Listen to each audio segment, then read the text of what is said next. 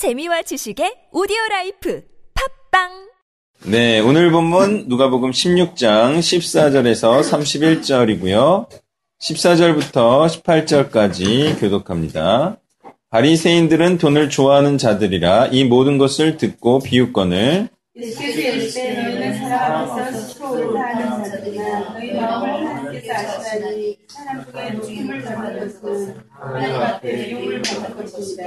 율법과 선지자는 요한의 때까지요. 그후부터는 하나님 나라의 복음이 전파되어 사람마다 그리로 침입하느니라. 그러나 율법의 한계에 따라 선지자 없어짐이 쉬우리라. 네, 무릇 자기 아내를 버리고 다른 데 장가드는 자도 간음함이요. 무릇 버림당한 여자에게 장가드는 자도 간음함이니라. 아멘.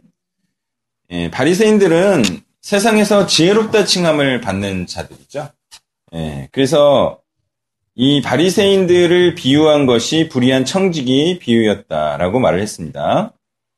또 그에 대한 주회의 의미를 갖고 있는 게 이제 10절부터 13절이라고 보면 되겠는데요. 예, 그 10절에서 13절은 하나님과 재물을 겸하여 섬길 수 없다라는 말씀이었어요. 이러한 말씀을 듣고 바리새인들은 비웃고 있죠. 왜 비웃을까? 틀리다라는 거죠. 틀리다라고 생각을 합니다. 어떻게 생각하는 거예요? 하나님과 재물을 겸하여 섬길 수 있다라고 생각을 합니다. 실제로 섬길 수 있어요, 없어요? 있잖아요. 그렇게 하고 있잖아요. 그러니까 그렇게 하면 어떻게 된다는 뜻이에요? 그런 사람이 있을 수 없다라는 뜻이 아니라 그렇게 살면 지옥 간다라는 뜻이에요. 자, 이런 반응은 사실 악독한 바리새인들에게만 일어나는 반응은 아니에요. 이 비웃음이. 그냥 세상 사람들에게도 동일하게 일어나는 반응이에요. 자, 만약에 제가 교회 다니는 경찰관에게 그리고 종교 형식만 행하는 예배드리고 기도하고 찬양하고 그런 경찰관에게 찾아가서 하나님과 승진을 겸하여 섬길 수 없습니다라고 말하면 저를 어떻게 여길까요? 비웃습니다. 비웃어. 당장 그렇게 말할 거예요. 아니, 승진을 하는 것도 중요하지 않습니다. 이렇게 말을 하더라고요. 아, 내가 화가 나가지고 그냥 말을 그냥 하다가 말았어요. 아유, 그게 아니라고. 성경은 하나님의 뜻을 행하면 승진할 수 없다라고 말하고 있다고. 이렇게 얘기를 해도 전혀 거들떠보지도 않아요. 자, 이러한 자들은요, 다름 아닌 예수님을 비웃는 자들입니다. 그러니까 예수님께서는 예수님의 이러한 말씀에도 불구하고 자신들이 옳다고 생각하는 바리새인들을 향하여 또한 이렇게 말합니다. 너희처럼 사람들에게 인정을 받고 이 땅에서 높아진 자들은 하나님의 증오의 대상이다. 이렇게 말을 하고 있어요. 자, 여기 15절에 이제 미움을 받을 것이다. 이거는 이제 해석이 너무 약하게 됐는데 이 미움을 받다라고 번역된 부델루그마라는 단어는 가증한 것, 몹시 미운 것, 더러운 것이라는 뜻을 가지고. 그러니까 혐오의 대상을 말하는 거예요. 바리새인들은 혐오의 대상입니다. 돈을 추구하는 자들, 혐오의 대상입니다. 자, 이때 갑자기 구약에 대한 언급을 하시죠. 16절에. 율법과 선지자는 요한의 때까지. 자, 이거 어떻게 해석해야 돼요? 왜 갑자기 구약 얘기를 합니까? 바리새인들의 돈 좋아하는 걸 질타하시다가. 그래서 제가 말하잖아요. 예수님은 고수시다. 이게 정확한 언급이세요. 이 타이밍에 이때쯤에 구약을 언급해 주셔야 돼요. 왜냐하면 바리새인들의 이렇게 돈을 좋아하는 이 원인은 구약에 있어요. 사실. 구약 말씀을 너무 읽어서 이렇게 된 거예요. 신약이 도래에 있음을 모르는 거예요. 그러니까 지금 복음이 전파되어 사람마다 그리로 침입한다 그러죠. 신약시대에는. 그러니까 지금 신구약의 관계를 풀어야 이 바리새인들이 왜 잘못됐는지를 알 수가 있는 거예요. 어려운 언급이지만 정확하게 언급하시죠. 자, 구약은 내용이 어떻습니까? 지금 바리새인들은 돈과 명예와 권력을 추구하죠. 그리고 부자가 되고 높아지는 것이 하나님의 뜻이라고 믿고 있습니까? 믿고 있어요. 왜? 뭐가 그랬기 때문에? 구약이 그랬잖아요. 하나님 경건하게 잘 믿으면 세상에서 높아지고 부자가 되니까 거부가 되잖아요. 그러니까 이들은 비웃는 거예요. 네가 하나님의 말씀이 아니라 우리가 아는 하나님 말씀이 있다. 이게 옳다 생각하면서 비웃는 거죠. 그래서 구약 얘기를 하시는 거죠. 자, 그러면 무슨 뜻입니까? 왜 바뀌었습니까? 바뀐 얘기를 해야 돼요. 구약 때에는 부자가 되고 높아지는 것이 하나님의 뜻이었어요. 이 땅에서. 근데 그 이후, 즉 예수님께서 오셔서 복음을 전파하실 때부터는 그리로 천국에 들어갈 수 있게 되는 거예요. 그러니까 이 땅에서 천국이 아니라 종말에 있을 때 그때 천국에 들어가는 거죠. 그러니까 뭐가 바뀌었냐? 하나님의 정책이 바뀐 겁니다. 하나님의 정책이 바뀐 거예요. 그러니까 구약 때에는 하나님의 정책은 이 땅을 천국으로 만드는 거였어요. 그래서 이 땅의 정치와 이 땅의 것들을 통하여서 천국을 넓히시는 일을 하셨죠. 그래서 요셉을 사용하시고 다니엘을 사용하시고 다윗을 높이 들어 사용하셨죠. 그리고 그들은 구약시대에 하나님의 뜻에 순종함으로 이 땅의 것들을 취하는 상황을 맞이했던 거예요. 그렇죠. 하나님께서는 어느 순간 그것으론 불가능하다는 사실을 이제 선포를 하시죠. 그런 식으로는 이 땅에 천국이 임할 수 없음을 아신 하나님께서는 이제 이 땅에서의 천국이 아닌 사후나 종말 이후의 천국을 재계획하시죠.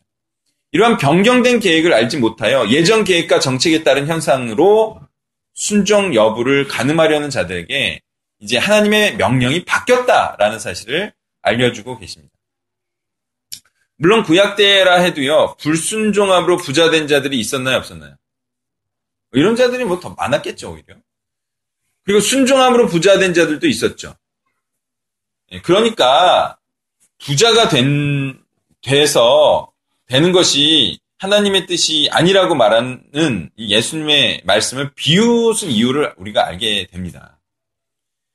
그리고 중요한 건 변경된 계획으로는 절대로 부자가 될 수 없다.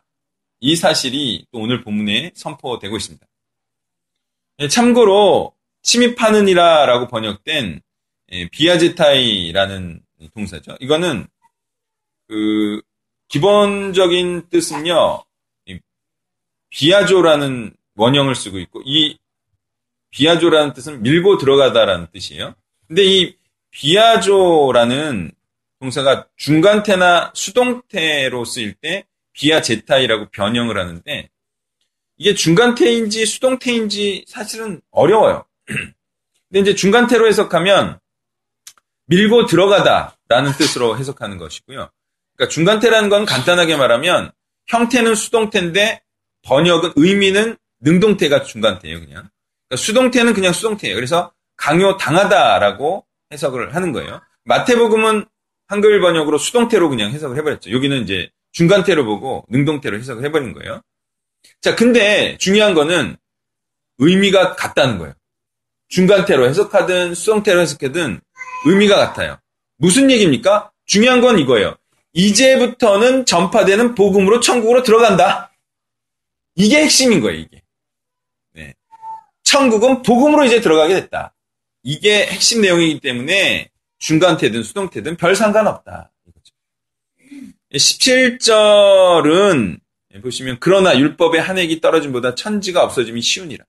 그러니까 제가 보니까 해석은요, 마음으로 하는 거더라고요. 그러니까 예수님의 마음을 읽으면 어떻게 해석할지가, 그러니까 예수님이 처한 처지 있죠. 이런 것들을 알고 해석하는 게 오히려 해석을 더 정확하게 하더라고요. 문자나 문법보다도 오히려 그게 마음을 읽는 게 더 중요한 것 같아요. 지금 예수님의 상황을 한번 보세요. 이 부자가 되는 것도 하나님의 뜻이라는 어떤 그런 구약적인 생각을 가진 사람들에게 한 말이잖아요. 그러다 보니까 그러면 구약은 뭐가 되냐 이거예요. 예? 뭐 무의미한 것이 되냐 이런 이제 공격을 받을 수가 있잖아요. 그래서 예수님이 이렇게 말씀하시는 거예요. 이러한 정책 변경이 지금껏 행하라 하신 구약을 무의미한 것으로 만드는 것은 아니다. 이런 뜻을 말씀하고 계신 거죠. 오히려 복음은요, 구약을 무시하거나 구약이 없었어도 되는 것으로 만드는 것이 아니라 구약이 진정으로 원하던 바를 비록 이 땅에서는 아니지만 사후나 종말 이후에라도 도래할 새하늘과 새 땅에서 성취시키는 것이다. 이렇게 말하고 있습니다. 그러니까 구약이 자신을 너무 쓸데없던 것처럼 여길 것까지는 없다. 구약이 의미가 있었다. 이런 말을 하고 있는 거죠. 자, 이러한 신구약의 거대한 말씀을 하시고 그 다음에 18절 보세요. 어때요? 신구약의 거대한 말씀을 하시다가 그냥 어떤 육적 간음을 하지 말라는 걸로 여겨지세요? 그렇지 않습니다. 이게 단지 간음에 대한 교훈으로 생각하면 그거는 성경을 너무 모르는 거고, 이 하나님의 말씀을 버리고 우상 숭배하는 자도 간음함이지만 하나님에 의해 버림을 당한 구약이 좋다고 구약과 함께 계속 즐기려는 자도 우상 숭배자라는 의미로 사용되었을 가능성이 큽니다. 무슨 말이냐? 구약을 어기는 자도 구약을 숭배하는 자도 다 간음하는 자이다. 이런 의미로 사용됐을 것으로 보입니다. 19절부터 끝까지 교독합니다. 한 부자가 있어 자색 옷과 고운 베옷을 입고 날마다 호화롭게 즐기더라.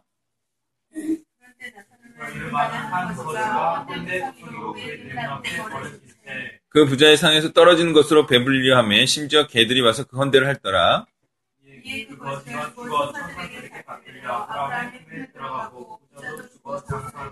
그가 음부에서 고통 중에 눈을 들어 멀리 아브라함과 그의 품에 있는 나사로를 보고 불러이르되 아버지 아브라함이여 나를 긍휼히 여기사 나사로를 보내어 그 손가락 끝에 물을 주어 내 혀를 순결하게 하소서. 내가 이 불꽃 가운데서 괴로워하나이다. 아브라함이 이르되 예 너는 살았을 때 좋은 것을 받았고 나사로는 고난을 받았으니 이것을 기억하라. 이제 그는 여기서 위로를 받고 너는 괴로움을 받느니라. 그뿐 아니라 너희와 우리 사이에 큰 구름기가 놓여 있어 거기서 너희에게 건너가고자 할 수 없고 거기서 우리에게 건너올 수 없게 하느니라. 이르되 그러면 아버지여 구하노니 나사로를 내 아버지의 집에 보내소서. 내 형제는 다 살 수 있으니 그들에게 증언하게 하여 그들에게 고통받는 곳을 주지 않게 하소서. 아브라함이 이르되 그들에게 모세와 선지자들이 있으니 그들에게 들을지니라. 그들에게 그렇지 아니합니다. 아버지 아브라함이여 만일 죽은 자에게서 그들에게 가는 자가 있으면 되게 하리이다. 이르되 모세와 선지자들에게 듣지 아니하면 비록 죽은 자 가운데서 살아난 자가 있을지라도 권함을 받지 아니하리라 하였다 하시니라. 아멘. 자, 이 비유는요, 돈을 좋아해서 부자가 된 자와 믿음의 조상품에 죽어서 안길 거지에 대한 얘기죠. 그러니까 이거는 그냥 단순히 부자와 거지의 비유가 아니라 부자 되기를 위해서 힘써서 부자 된 자. 그리고 누가 거지 되기를 위하여 힘쓴 자가 어디 있습니까? 그게 아니라 복음 위에 힘쓰다가 믿음의 조상에 안겼죠. 하나님의 뜻을 믿고 신뢰함으로 하나님의 뜻을 행한 자. 그 자의 품에 안겼다는 것은 바로 하나님의 뜻을 행함으로 거지가 된 자를 의미하는 거예요. 이게 대조법이라는 거죠. 나사로는 복음을 위해 헐벗고 굶주리고 40에서 하나를 가만매를 만든 자와 같아요. 그리고 파선도 당한 적이 있는 거지 같은 삶을 사는 자를 의미한다고 하겠습니다. 원래 복음은 빌어먹는 거예요, 그죠? 예수님도 예수님 거지만 어차피 다른 사람이 이렇게 영접해서 먹고 사셨어요. 자는 것도 제공을 받으셔야지만 살 수 있었죠. 자, 어떤 자가 천국에 갑니까? 그것은 빌어먹는 듯한 라이프 스타일을 지속하는 자. 그가 천국에 갑니다. 그지가. 네, 천국은. 자, 24절 중반부에 보면 그 손가락에 물을 찍어 내 혀를 서늘하게 하소서 내가 이 불꽃 가운데서 괴로워하나이다. 여러분 이 표현과 상황을 한번 상상해 보신 적이 있나요? 그리고 이것이 얼마나 큰 고통과 괴로움인지 알고 있나요? 알고 있죠? 다 장염 한 번씩 걸렸을 테니까. 굉장한 고통이고 갈급함입니다. 내가 장염만 나으면 물을 벌컥벌컥 마시리라. 근데 물이 없네. 이거 엄청난 고통이에요, 이게. 그러면 우리가 이 고통을 안다면 지옥에 가지 않기 위해 무엇이라도 해야 하지 않겠습니까? 제가 볼 때 장염은 하나님이 주신 축복이에요. 왜냐면 지옥 맛을 보여주는 거 아니에요? 아, 여기는 안 가야겠다. 그러면 지옥에 가지 않기 위해서 정말 무엇이라도 해야 되지 않겠습니까? 무슨 얘기냐? 목숨을 다해야 한다면 목숨을 다해야 되지 않겠습니까? 근데 문제는 목숨을 다하라고 했다는 거죠. 근데 목숨을 다 안 해. 뭐야, 지옥 가겠다는 거지. 이 지옥에 가면 안 돼요. 자, 지옥에 어떻게 가는지 한번 볼까요? 매일 1시간씩 묵상을 못해서 지옥 갑니다. 네? 주야로 묵상하라 했는데 묵상을 안 해. 그래서 지옥 간다니까. 두 번째, 직장을 내려놓지 못해서 지옥에 가요. 실제로. 그래서 지옥을 택한다. 그럼 뭐예요? 너무 균형감각이 없는 거 아니겠습니까? 그죠? 균형감각이 없어도 너무 없는 거예요, 이거는. 아, 이거 하기 싫어서 물 한 방울도 못 먹는 지옥에 간다? 근데 이게요, 조건이, 천국 가는 조건이, 이게 사실 좀 어렵긴 해요. 평생 거지처럼 살아야 된다. 이게 좀 어렵긴 하잖아요? 그래도 할만하죠? 지옥에 안 간다면. 근데 보세요. 이건 어때요? 100년 동안 물 한 방울도 마시지 말아야 한다. 그래야 천국에 갈 수 있다. 어때요? 그래도 우리가 할까 말까 생각해야 되잖아요. 이 조건도 아니야. 밥하고 음식하고 생긴 대로 먹을 수 있어. 단지 이 땅에서 높아지지 말고 그냥 복음 전하다가 그냥 거지처럼 살다가 죽으면 천국 갈 수 있다.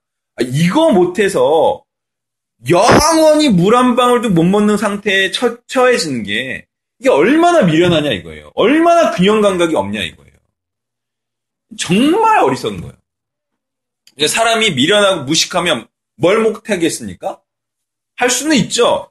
그렇지만 정말 해서는 안 되는 일이 이 땅에서 부자되고 높아지는 일이라는 거예요. 그렇게 두세 주인을 섬기는 것은 불가능한 일이에요. 그런 일 없다라는 거예요. 만약 있으면 지옥 간다 이거죠.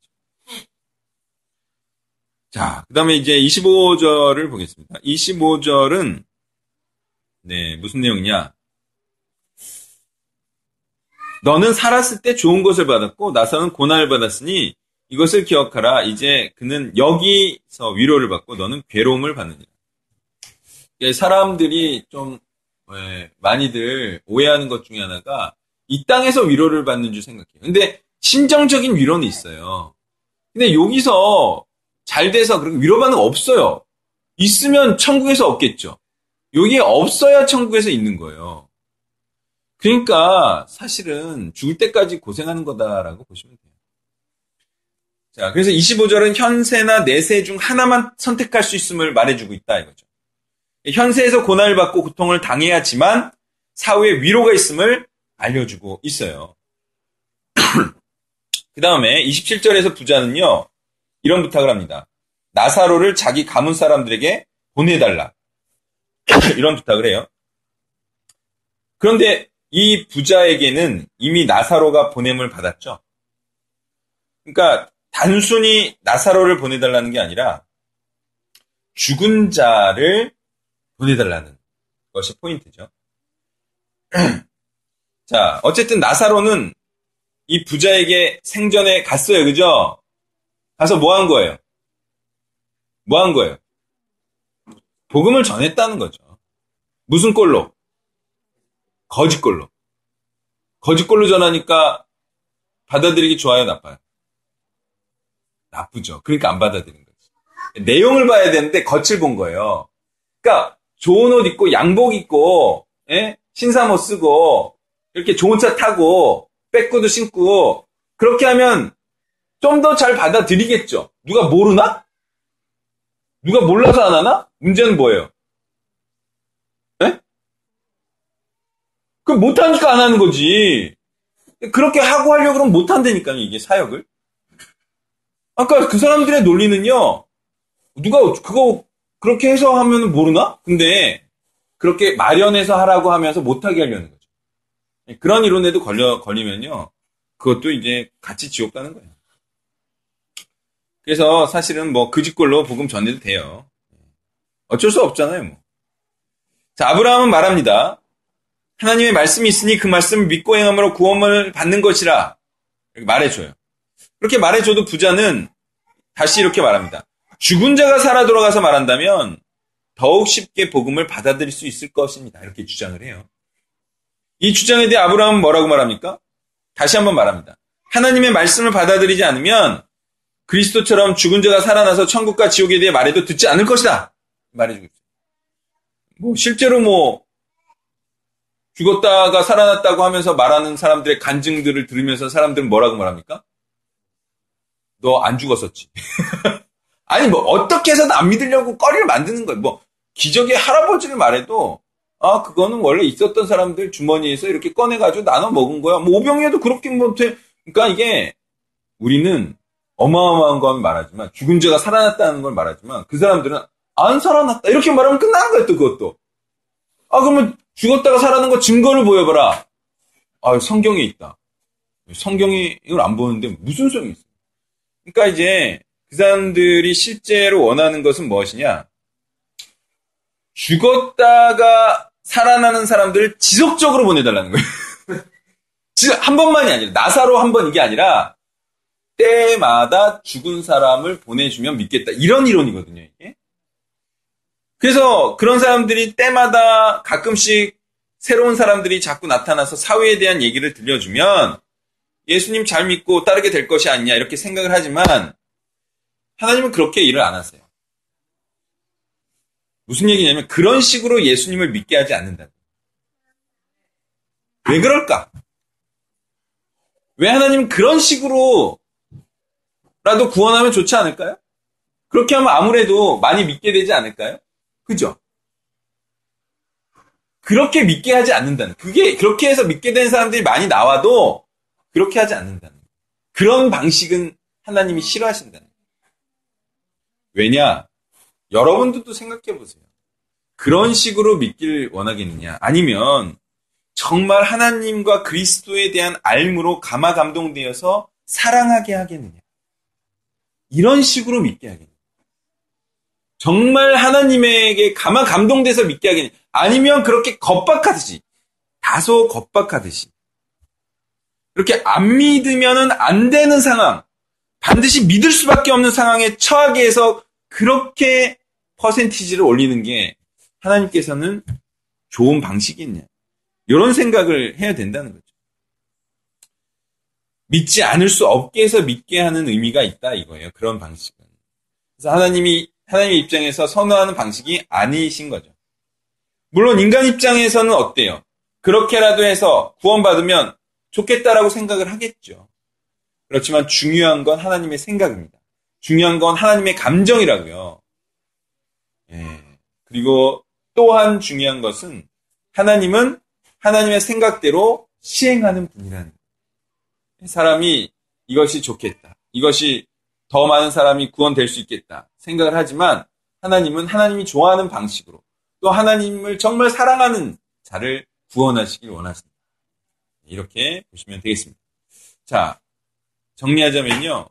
정말 오늘 주는 본문이 우리에게 주는 선물은 절대로 이 땅에서 위로받거나 부유하거나 권세자가 되려고 해서는 안 된다. 다 받은 거다. 이 땅에서 높아지면 망하는 거예요. 진짜 완전히 망하는 거예요. 그러면 어떻게 하냐. 이 땅에서는 복음으로 인하여 가난하고 고통받고 대신 천국에서 부유하고 즐거움과 권세를 누리고 위로를 받는 거예요.